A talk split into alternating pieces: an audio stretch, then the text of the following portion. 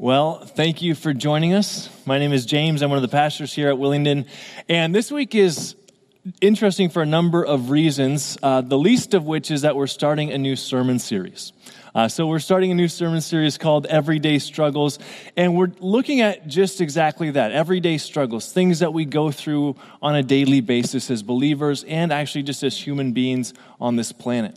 Uh, we're going to be looking at things like anger, anxiety, forgiveness over the next three weeks leading up to Easter. And we just want to get real and say, what does the Bible have to say about these topics that are applicable to everybody's life?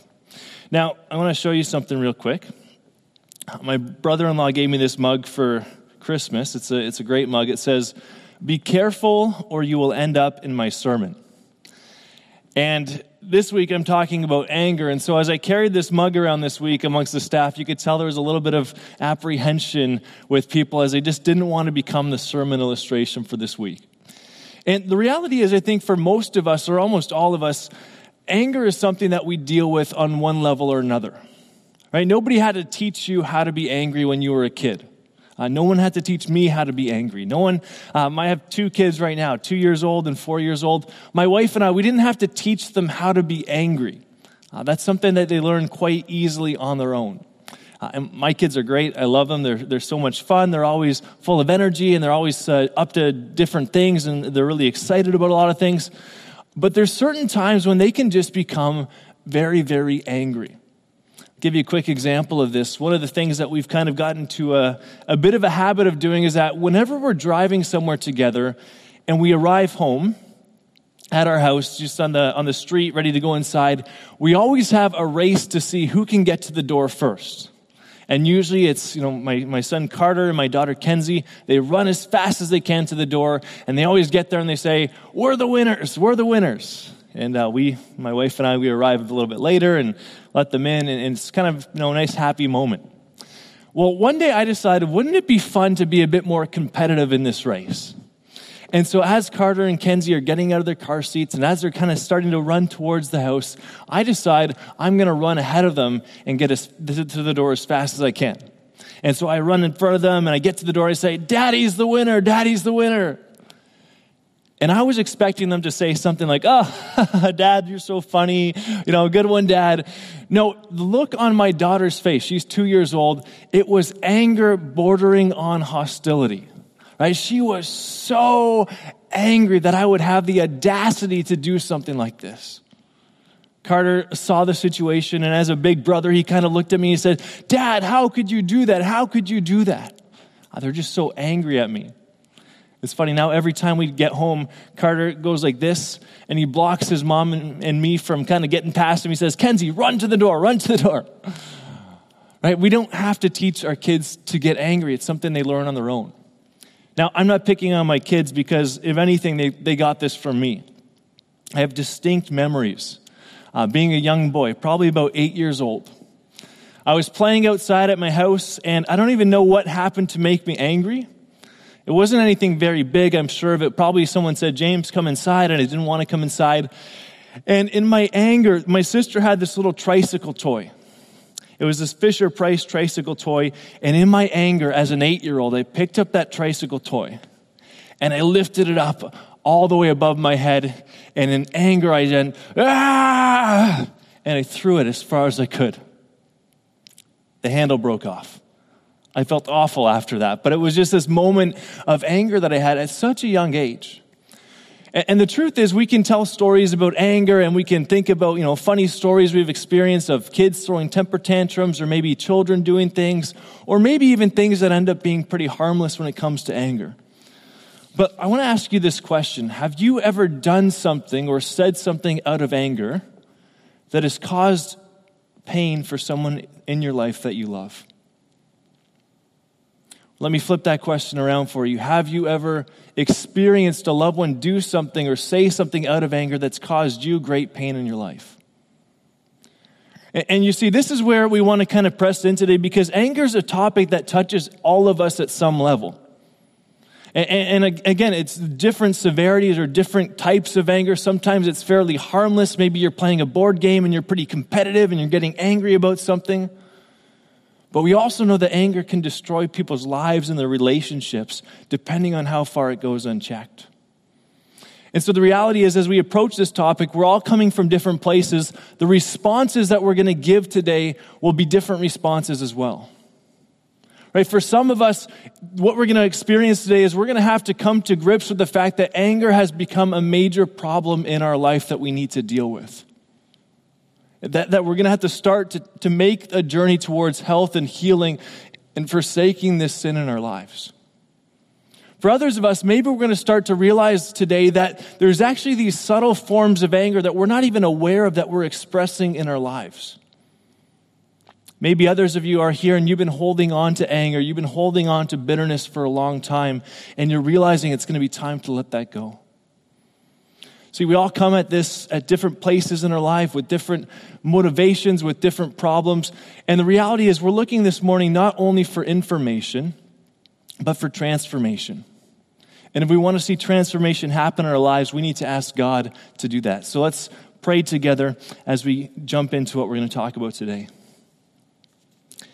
Heavenly Father, I thank you for this time together. And Father, I pray now that as we hear from your word, that you would just be present to teach us. God, we pray that whatever distractions are out there, whatever distractions are in our minds or in our hands, Father, that you would help us to put those away and focus on what you have for us in this moment. God, I pray that as we think about anger and, and what it's doing in our lives, I pray that you'd help us to honestly examine our hearts and to come before you and ask for the help that we desperately need. We pray this in Jesus' name. Amen. So, we're looking at anger. Uh, whenever you look at a specific topic in the Bible and you try to preach a sermon on it, there's a couple challenges that you face whenever you try to do that. Uh, the first challenge is just that realizing you're not going to be able to say every single thing that you can that the Bible has to say about this topic. Right? So there's a sense in which you're going to have to be selective in how you approach it.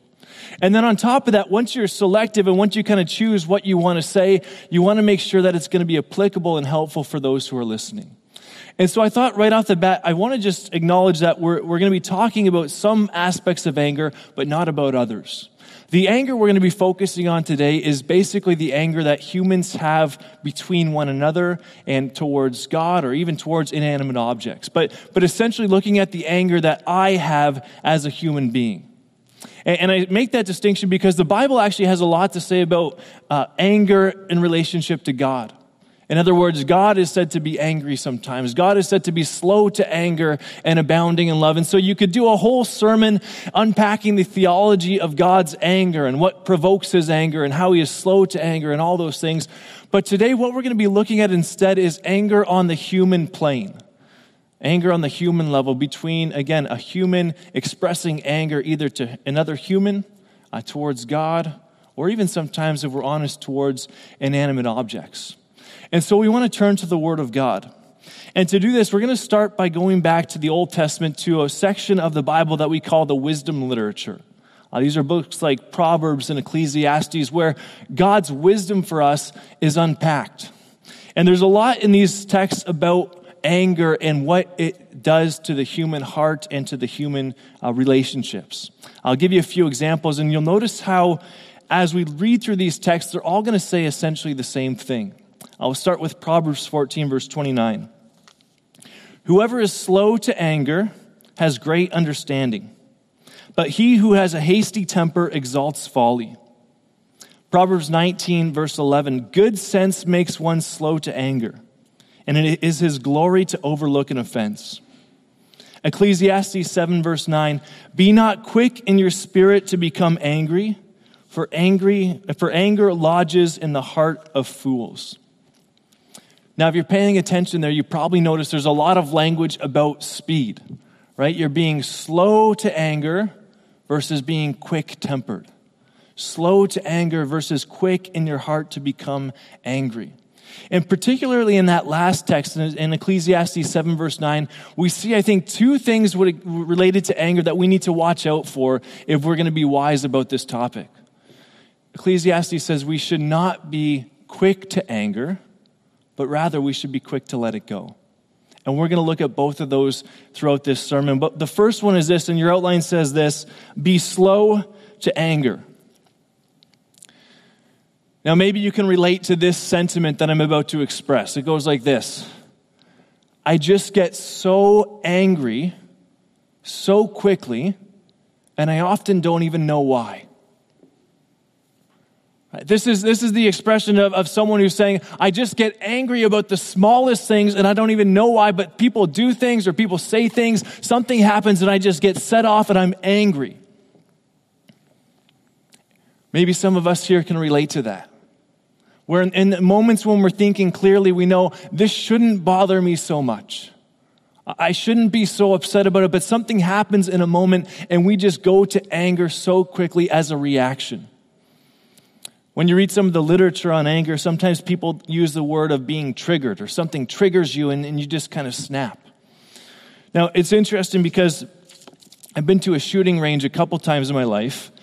And if you've ever shot a gun before, you'll know that there's this kind of really strange dynamic that takes place where the amount of effort that it takes to pull the trigger of a gun is completely disproportionate to the amount of power that explodes through the weapon once you do.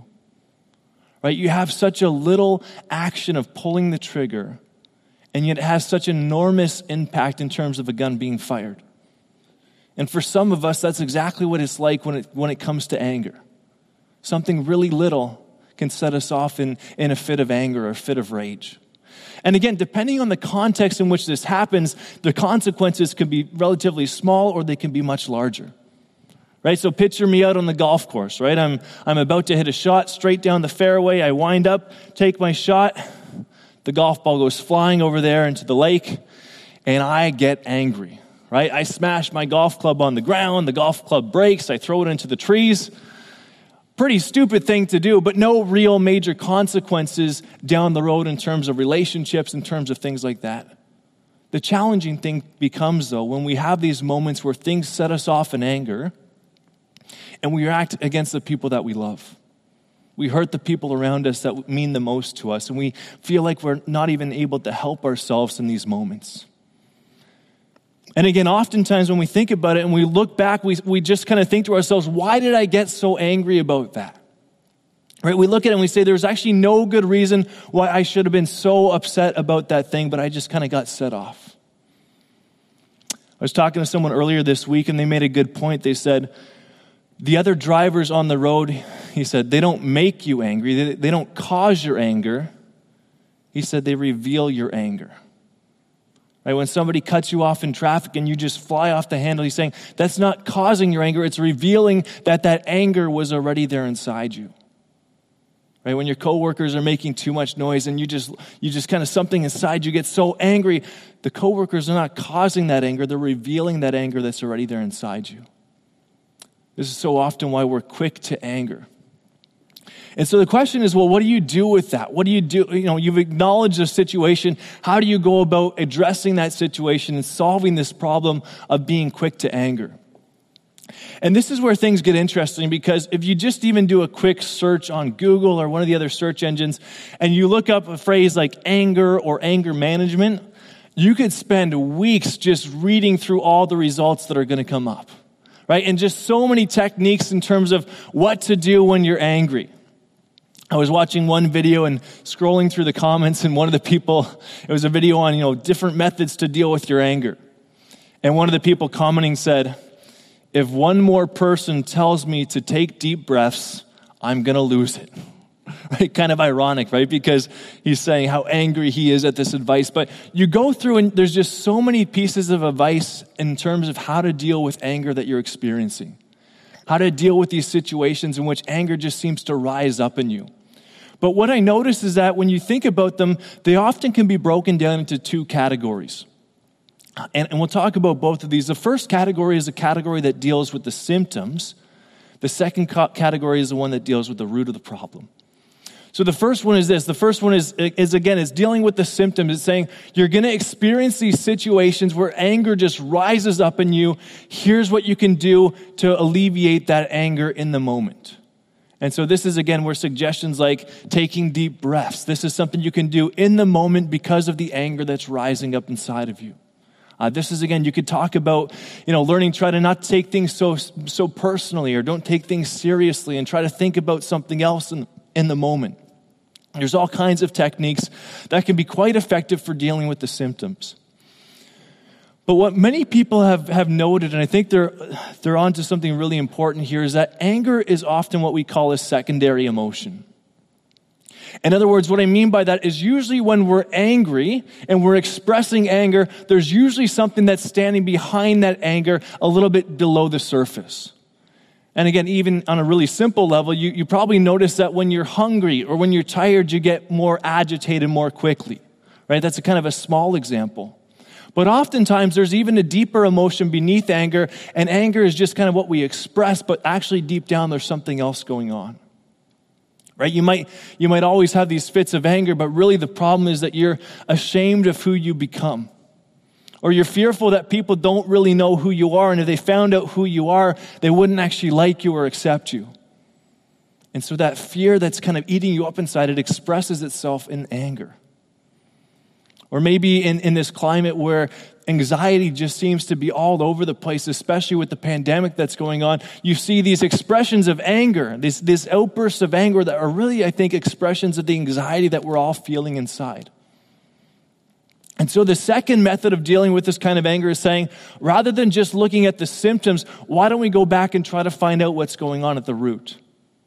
Why don't I ask the question, why do I always experience these situations? What's going on deeper inside that's causing me to always have these outbursts of anger? And again, I just want to say that if this is where you're at today, this is not going to be a slow, easy, or this, this is not going to be a quick and easy process. Right? You're not going to this afternoon say, well, this morning I listened to a sermon on anger, and now I don't struggle with it anymore whatsoever. It's amazing. No, what, what's going to happen is if you're in a situation like this, this means there's a long road ahead towards healing and asking yourself the question, what's causing this anger in my life? Uh, but there's different ways you can do this and, and some great resources that are out there to help you. One of the examples, even here at our church, is uh, a program that's called Freedom Sessions that's happening right now. Uh, we're going to start it up again in the fall, but Freedom Sessions is asking that question okay, what's kind of going on down deep inside of me that's causing these outbursts, whether it's through anger or through other ways of coping with what's going on?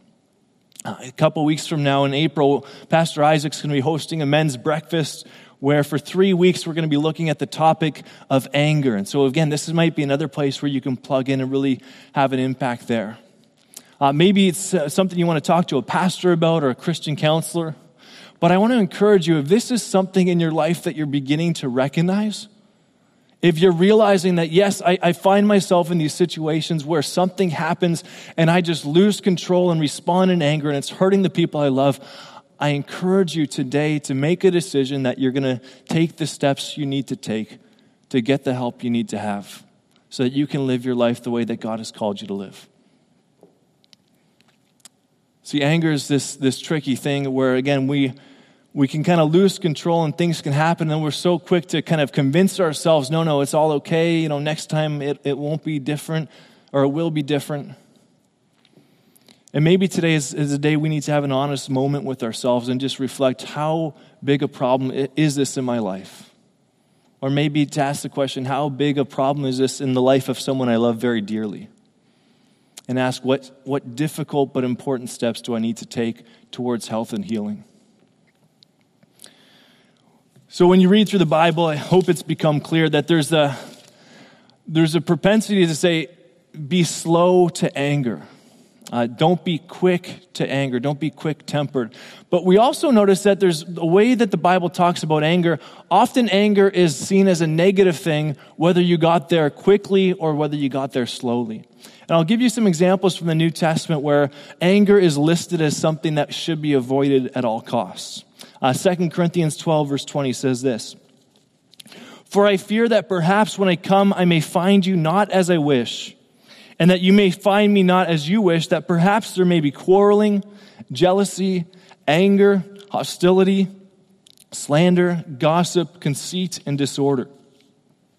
Uh, now, Galatians 5, verse 19 to 21b, it says this Now the works of the flesh are evident sexual immorality impurity, sensuality, idolatry, sorcery, enmity, strife, jealousy, fits of anger, rivalries, dissensions, divisions, envy, drunkenness, orgies, and things like these. And even Jesus' words now from Matthew 5, verse 21, it says, You have heard that it was said to those of old, You shall not murder. And whoever murders will be liable to judgment. But I say to you that everyone who is angry with his brother will be liable to judgment. And whoever insults his brother will be liable to the council. And whoever says, You fool, will be liable to the hell of fire. So, as you kind of step back and you look at this, whether it's looking at the wisdom literature in the Old Testament or looking at these lists of sins in the New Testament, it's pretty clear that you can make a strong case against anger in someone's life. Right? You, you can see pretty clearly that the Bible paints a really negative picture of anger on the human sphere. And so this raises the question for us well, if the Bible paints such a negative picture of anger, is there ever a time when anger is appropriate in human relationships? Is there ever a time where we might say that our, our anger is a righteous anger, that it's justified, that it's a, you know, a righteous indignation, as we might call it? And this is a question that people have wrestled with. Uh, people have kind of had different debates on different sides of things, and some have said no anger is always bad, and others have said no anger can be a really good thing. To answer this question, I want to take us to a passage in the New Testament that speaks to this, I think, pretty directly. It's in Ephesians chapter 4, starting in verse 26. And as I said, it kind of addresses this topic of can anger be a good thing quite directly. It says this. Be angry and do not sin. Do not let the sun go down on your anger.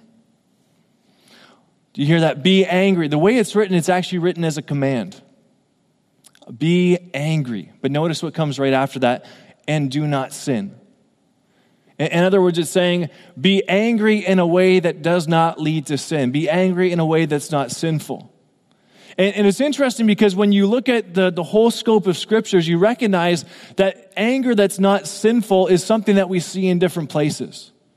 And in fact, what we see is at times it says that God is angry with his people, or God is angry about a situation or some atrocity that's been committed. And so we recognize, okay, God is without sin. God is angry. There's such thing as anger that is not sinful. Uh, Jesus himself in the Gospel of Mark, chapter 3, verse 5, it says this And Jesus looked around at them with anger, grieved at their hardness of heart. And so I think it's important for us to understand the fact that there's such a thing as anger that's not sinful. In fact, it's probably the truth that there's certain situations that we're going to encounter as human beings where anger is going to be the natural response to the things that we're seeing to the things that we're experiencing. People are going to hurt us immensely. People are going to hurt the people that we love immensely. And anger is a natural response to those atrocities. In fact, I think you can argue that in certain situations, if anger doesn't rise up in you, there's actually maybe something wrong with the way you're responding. And so I would say, yes, there is such a thing as righteous anger. There is such a thing as being angry and not sinning. But the question is okay, if it's possible to be angry without sinning, the next question is what do you do with that anger? What do you do with that anger? And I think the first thing that you do is you test that anger. And what I mean by that is, I think we probably can acknowledge that when it comes to our own motivations, we're a lot easier on ourselves than we are on others. In other words, I think it's really easy for us to say, well, this is my anger, and this anger is righteous, and this anger is justified. I have good reasons to be angry. And I'm going to suggest that sometimes we might need to examine those reasons because maybe we might be fooling ourselves just a little bit. I think we tend to cut ourselves a lot more slack when it comes to justifying why I'm angry at something. So, I'll give you just a little example, a little picture here to think about. You know, imagine driving and you're uh, maybe trying to go somewhere you've never been before. You got your, your map going on there, but you don't really know the area. And you're driving slowly because you know you have to make a turn soon, but you don't know where it is. So you're kind of driving a bit under the speed limit and you're kind of slowing down to look for signs and you're doing this kind of thing. And all of a sudden, you see someone in your rearview mirror just come right up behind you and start honking. And they're angry. Right? You can just see maybe they're making some expressions on their face or maybe they're making some gestures, but you can just see this person behind you, they are so angry. Now, what do you do in that moment? Maybe you shouldn't say, but, but what do you do? Your, your thought in that moment is, how dare this person behind me be so angry at me? I don't know where I'm going. I'm trying my best to drive carefully. You know, why does he have to be in such a rush? How dare this person be so angry at me? He needs to calm down. His anger is unjustified. He needs to stop right now. Two days later, you're driving to work. You're driving to work, you're running a little bit late. And in the road in front of you, there's this person driving 10 kilometers under the speed limit. And they're just going so slow and they, they constantly are, are pressing on their brakes and they're looking. It looks like they're trying to turn somewhere. They don't know where you're going. And you drive right up behind them and you're angry because this person is blocking the road. They're stopping you from being able to get to work. You're already running, running late and you're angry and you have every right to be angry because this person is ruining your whole morning.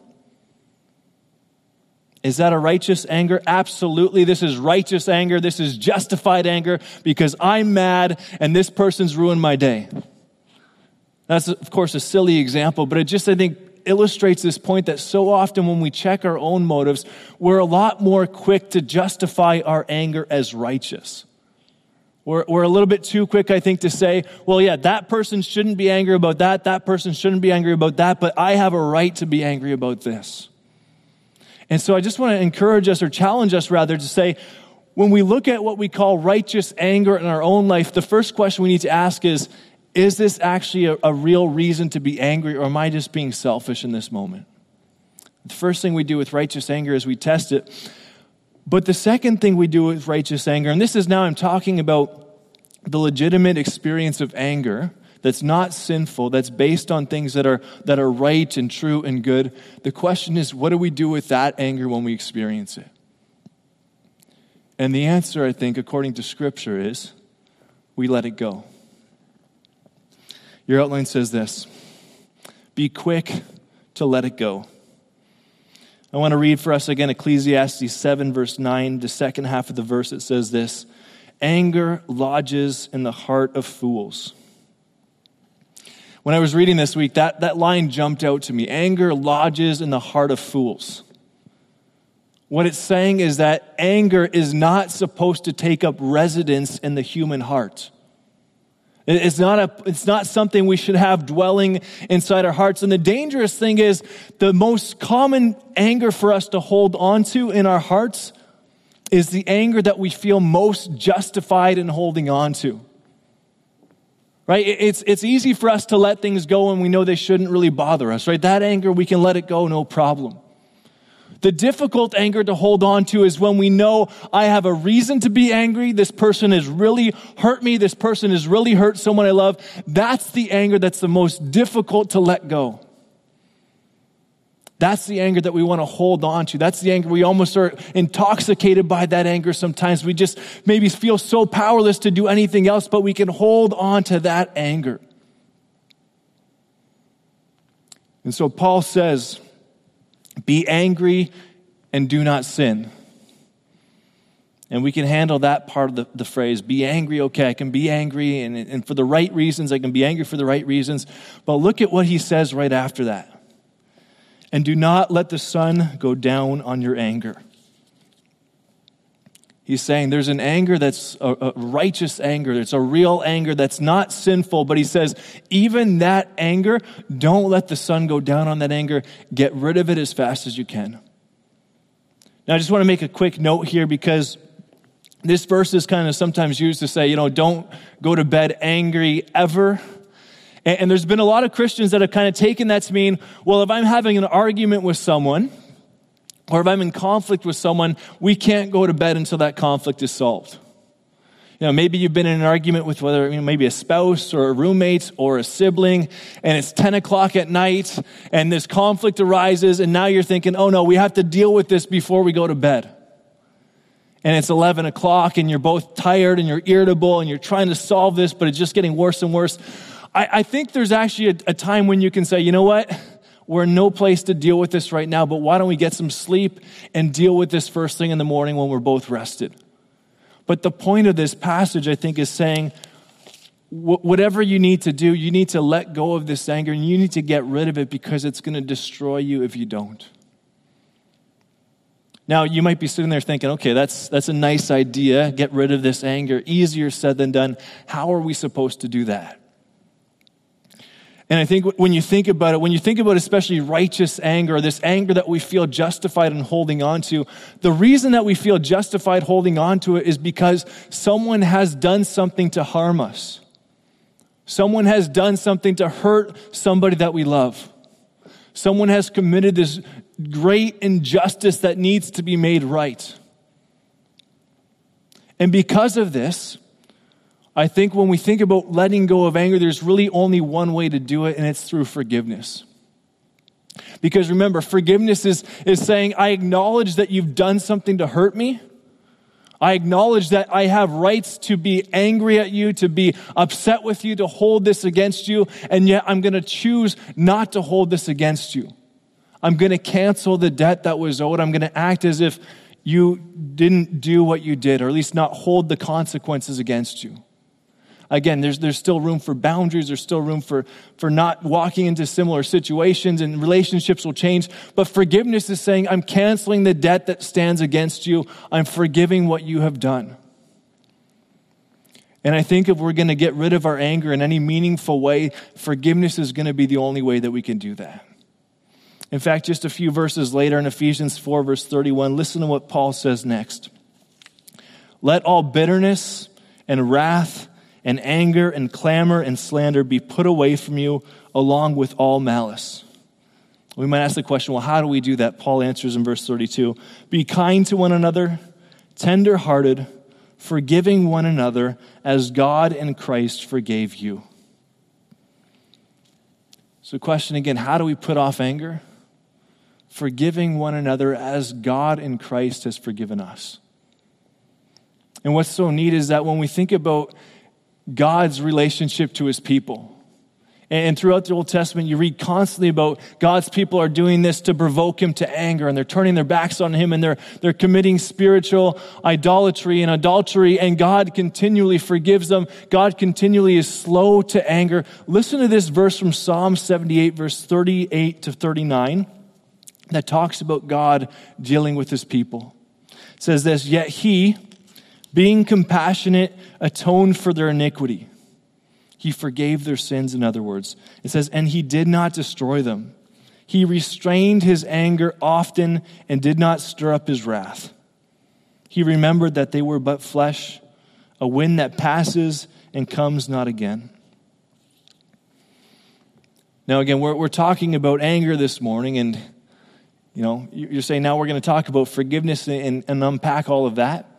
Uh, well, the good news is in a couple weeks, we're going to talk about forgiveness and we're going to really dive deep into that topic. And we're going to address, okay, how do we forgive and how do we forgive, especially when we don't want to or we feel like people don't deserve it?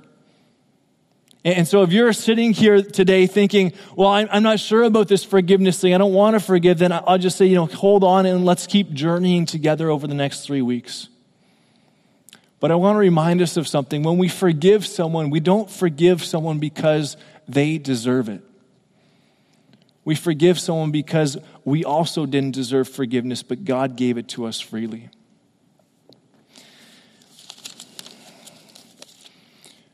We forgive because we've been forgiven. But secondly, I think when it comes to releasing anger, we realize that we don't have to be the ones in charge of making sure justice happens in this world.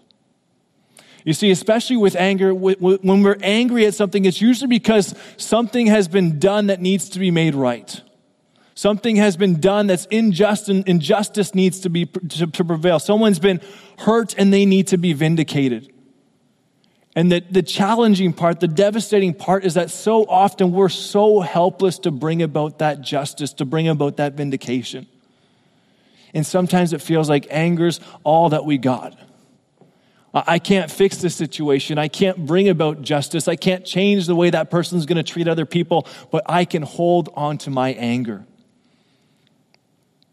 And God says, actually, you can let go of that anger because I'm actually going to deal with these things that you're so concerned about. You see, there's certain things that God says, I'm going to take care of these things. And so you can release them to me. You don't have to worry about them. I'm going to deal with this for you. And we read these words in Romans chapter 12, verses 19 to 21. I think they're just so applicable here. He says this Beloved, never avenge yourselves, but leave it to the wrath of God. For it is written, Vengeance is mine, I will repay, says the Lord. To the contrary, if your enemy is hungry, feed him. If he is thirsty, give him something to drink. For by so doing, you will heap burning coals on his head. Do not be overcome by evil but overcome evil with good. I was reading a book this week by a guy named Brant Hansen. It's called Unoffendable. And it deals all with this idea of releasing anger or releasing what we might call our right to be angry. And he had this quote in there. I thought it was just brilliant. He says this He says, Anger makes me think I have a right to hold the stone. Now, he's talking about the story in John's gospel where there's a group of people who are surrounding this woman caught in adultery, and they're all holding stones ready to throw them at her. Brant Hansen says, Anger makes me think I have a right to hold the stone. I may not throw it, but I'll hold on to it since the other person really did that horrible thing. You remember in the story in John chapter 8, Jesus says, Let he who is without sin cast the first stone. And one by one, it says that they all let go of those stones. You see, I think there's something to that where we want to hold on to that stone. You know, maybe again, we might not even want to throw it, but we want to hold on to the idea that I have a right to be angry. I have a right to have something against you. I have a right to avenge the wrong that's been done. And God says, actually, don't worry about that. Vengeance is mine, and I will see to it. And so, again, this isn't just saying, well, I'm not going to be angry and I'm going to forget about things and it's not a big deal. It's saying, no, it is a big deal, but God has said He will deal with it. He's going to work through this. He's going to make sure that justice happens in the end. He's going to make sure that people are vindicated in the end, that things happen according to His plan. Came across this other quote by Dallas Willard. He says this I can trust Jesus to go into the temple and drive out those who are profiting from religion, beating them with a rope. I cannot trust myself to do so. See, anger is not something we need to hold on to. We can actually let that go. I think there's a beautiful picture in the Psalms that talks about this dynamic. Psalm 37, verse 7 to 8 says this Be still before the Lord and wait patiently for him. Fret not yourself over the one who prospers in his way, over the man who carries out evil devices. Refrain from anger and forsake wrath. Fret not yourself, it only tends to evil. Now, this might be the part where we want to push back a little bit and say, well, you know, that's all nice, but isn't it true that anger actually leads to us accomplishing good things for God? You know, isn't it true that if we're angry about something, then things actually start to happen and we see justice take place. We see things happen for God. We see, you know, causes being advanced because people get angry and they do something about it.